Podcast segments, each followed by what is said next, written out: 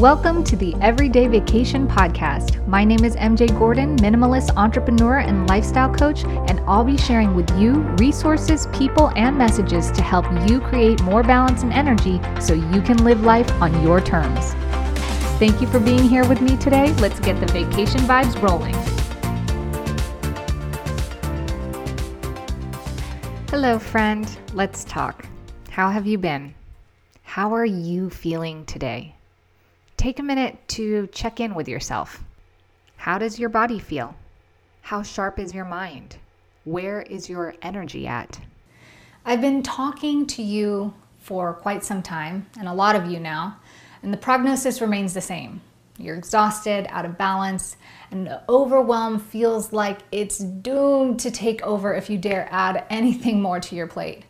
But while most of you find a lot of different ideas, opinions, and options online or even here on this channel, the improvements feel slim and the amount of effort required feels severely outweighed. If this sounds like you, reach out to me and let me know what you're doing, what you've tried, what your experience is. I'd really like to make sure that I'm on the same page so that I can bring you the best information that I can find. Thank you as well for leaving your feedback. So, out of every single person that I've talked to on Instagram, emails, in the Level Up program, the Everyday Vacation course, as well as here, there are two things most often missing from the starting line. One is the obvious, because I keep repeating it get tested. Not just once, not just from your primary care, but get tested thoroughly. If you're wondering what specific tests I personally take each year and why, I walk you through each one as well as share my results in the Level Up program. Link is in the description below.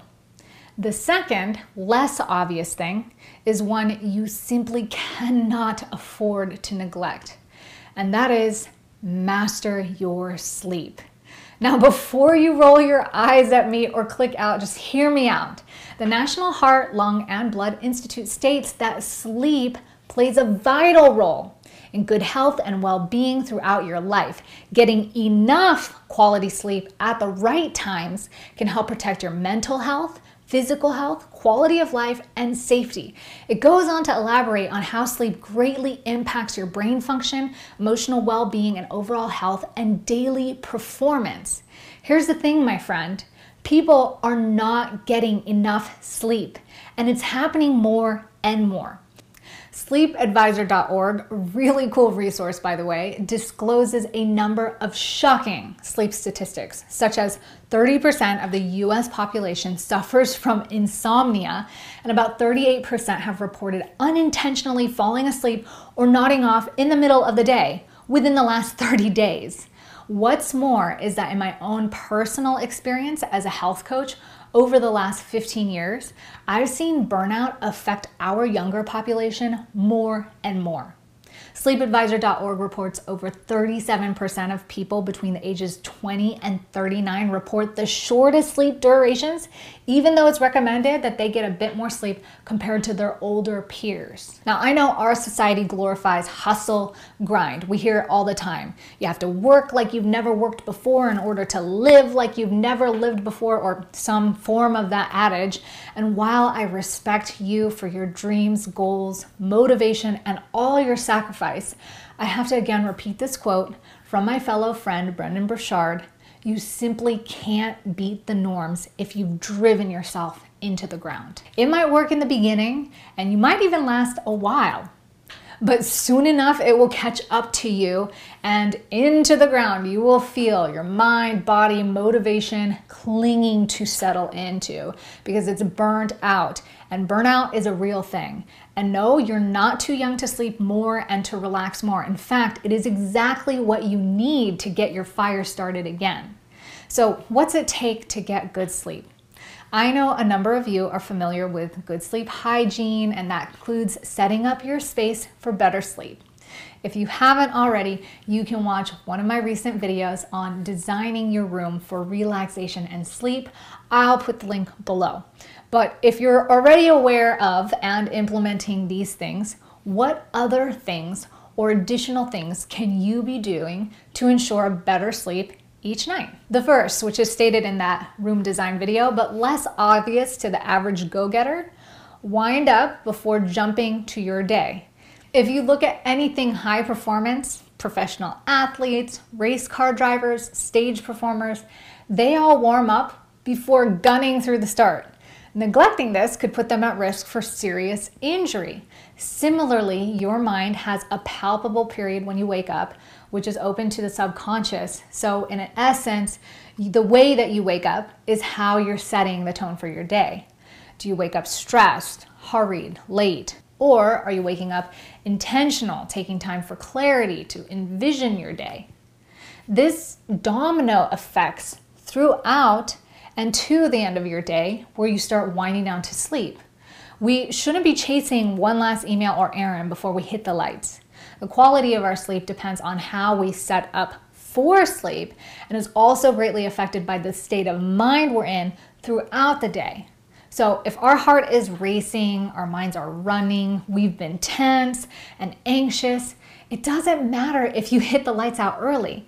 It's going to be tough for everything to settle down.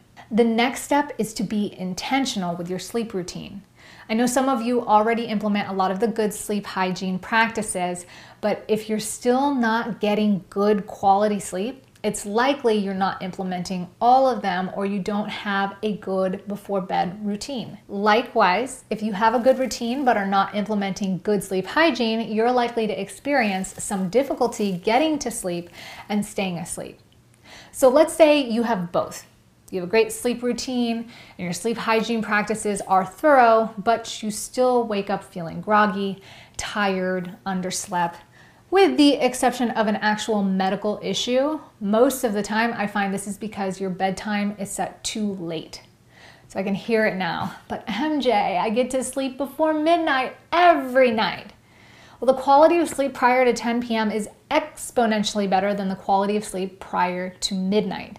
Getting to bed before midnight is a huge accomplishment. Trust me, that's hard for most, and I'm so proud of you.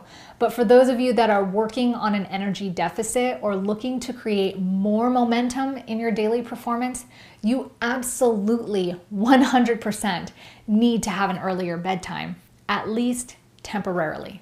Unfortunately, you will not be an exception to that rule until you're out of that deficit, and getting out of that deficit takes a lot more effort than just sleeping in a few nights in a row. This is why sleep is such a priority for high performers. All high performers I've known that have longevity and no issues of crash and burn protect and honor their morning and evening routines, as well as the quality of their sleep. It's just non negotiable. A couple tips in addition to these thoughts are to use a sleep app. I like apps not to obsess over sleep, but to train my awareness for what constitutes as better quality sleep. I now can accurately guess the quality of my sleep based on how restless I feel, the number of times I wake up at night, how I feel upon rising. It also highlights some key indicators or common factors that promote better rest. For example, when I fall asleep before 10 p.m., I consistently have 98 to 100% sleep quality ratings versus getting to bed between 10 to 12. I might get that type of quality 20% of the time. It's reflected in my readiness and the way that I feel throughout the day as well.